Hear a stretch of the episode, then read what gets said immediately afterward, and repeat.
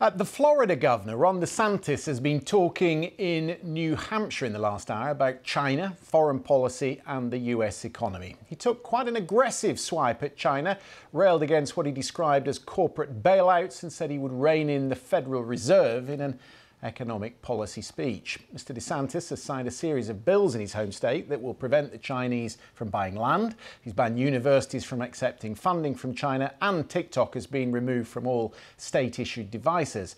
But critics say the Florida governor, who ascribes to many of the Trump policies, is failing to differentiate himself from the former president. A new poll out today shows Trump is crushing DeSantis and his other Republican rivals and across nearly every category and region, with no sign the criminal indictments he's facing are having any effect. This poll from the New York Times asked Republicans if they had to vote today for a candidate. Trump comes in at 54%, DeSantis at 17%. So, was he able to change some minds today in New Hampshire? They said if you granted China special trading status and put them in the World Trade Organization, that China would become more democratic that it would guard against forced transfers of technology, that you wouldn't have a mass relocation of American manufacturing to China, and that we would be safeguarded against surges of Chinese imports. What actually happened over these past 25 years? China has become more authoritarian, more powerful, and more ambitious. We've seen our relationship marred by the theft of our intellectual property, trade dumping, currency manipulation, and espionage. Our industrial base here in the United States has hollowed out. We've developed a dangerous dependence on Chinese supply chains, and our companies have been exposed to a hostile security apparatus. Well, let's speak to the pollster and political strategist Ben Tulchin, who is with us. Ben, thank you for coming on the programme. I listened to that, and it is a more restrained approach to China in, in the sort of MAGA world than, than the one you might hear from Donald Trump, but it sounds very similar. And I'm wondering where Ron DeSantis is going to find some differentiation if he's going to make up that ground. Well, he's got a big hole to fill uh, to dig himself out of. Uh, the recent poll that you noted today, he's trailing by 37 points, and no candidate in any modern day presidential campaign uh, has come back for more than 20 points at this stage of the race. So he's got he's got a big hole to climb out. Of. With that in mind, then, why is he reticent to criticise Donald Trump's legal problems?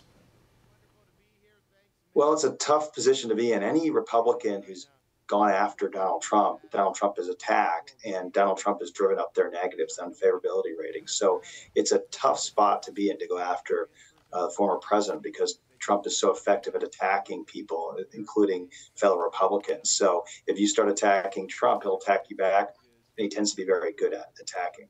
So I looked at this poll today. Um, there, there's not a single one of the 319 respondents in the poll who identify themselves in the MAGA category, Make America Great Again. Not one of them said he committed a serious federal crime. So they're not going anywhere, even if he is imprisoned. The only part of that Republican electorate that Ron DeSantis could possibly capture is the 19% who, they, who say they won't vote for, for Donald Trump at all. How does he capture them? Well, he's got those voters, and then there's some voters in the middle who aren't thrilled with Trump, but are open to voting for someone else and waiting for someone better to come along. And as of this point, Ron DeSantis hasn't shown that he's the better alternative. But this speech today was an attempt to try to turn things around and show that he can be at least as good as Trump on China and foreign policy while avoiding the legal problems that Donald Trump has. So it's still a tough, really steep hill to climb, but it's an attempt for Ron DeSantis to try to turn things around in his campaign. I've watched Donald Trump um, stumping. Um, he's very good at it, and, and he's actually. I mean, if you if you ignore some of the things that he says, which which wouldn't add up to much scrutiny, if you, he is quite warm with the crowd. He works the crowd. He's uh, he's quite personable, and I wonder if Ron DeSantis has that. Is he the sort? Is he a retail politician? He doesn't seem to be. I mean, look back early this year in January, Ron DeSantis was doing much better in the polling. And then as he's launched his campaign and actually been on the campaign trail, he's lost ground. So I think there is something to, on paper, he looks really strong and look like a, to be a very potentially strong competitor against Donald Trump. But when it comes to day-to-day campaigning, meeting with real people, DeSantis has really struggled in that, in that, and, in the polling is showing that. Hmm. We're six months, just under six months from uh, the first caucus in Iowa. Uh, but we're only a month away from the first debate. And I look at that poll, which we've just been putting on the screen, and I'm wondering why Donald Trump would even take part. Why does he need to go anywhere near a television debate? Well, after I saw that poll today, I, I, I was thinking he's not going to debate. He's not going to participate in that debate. So, and he's been successful in the past of avoiding debates. Um, so, I, at this point, I don't see why he would participate in that debate. And then it, it gives an opportunity for DeSantis or someone else to, to you know kind of grab the limelight and, and, really make an impression on voters. But it seems at this point that everyone's fighting for the, to be the vice president. Hmm. Um, a lot of uh, campaigning and polling comes down to money. Uh, cash is king when you're in a presidential race. We hear today that Donald Trump spent 40 uh, million dollars so far defending himself against uh, uh, the various indictments that he's facing.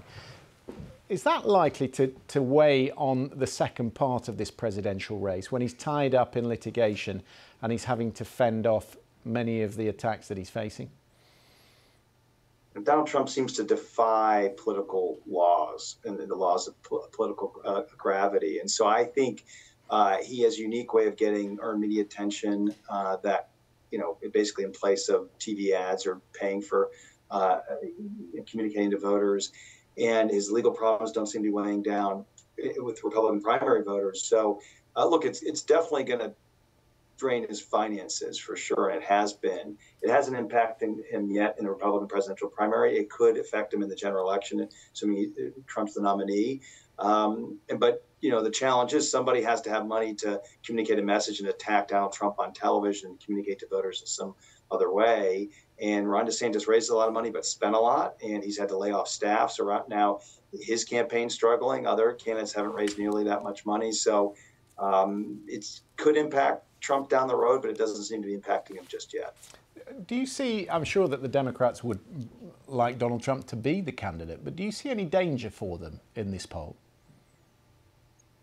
Look, I mean, Donald Trump won before when no one thought he could win, and I think Democrats need need to make sure they don't underestimate him again. Um, and he's uh, he's very good at attacking people. So if he's the nominee, he's going to go up against Biden. He's going to attack President Biden every day, and he's he's a handful. And you know the way the American system works, the Electoral College, um, you have to win states that are more conservative, and so it, it, it, I still think Trump has a chance of winning uh, next November, and the Biden campaign needs to take him very seriously and, and, and run very hard and run a very disciplined campaign to beat him.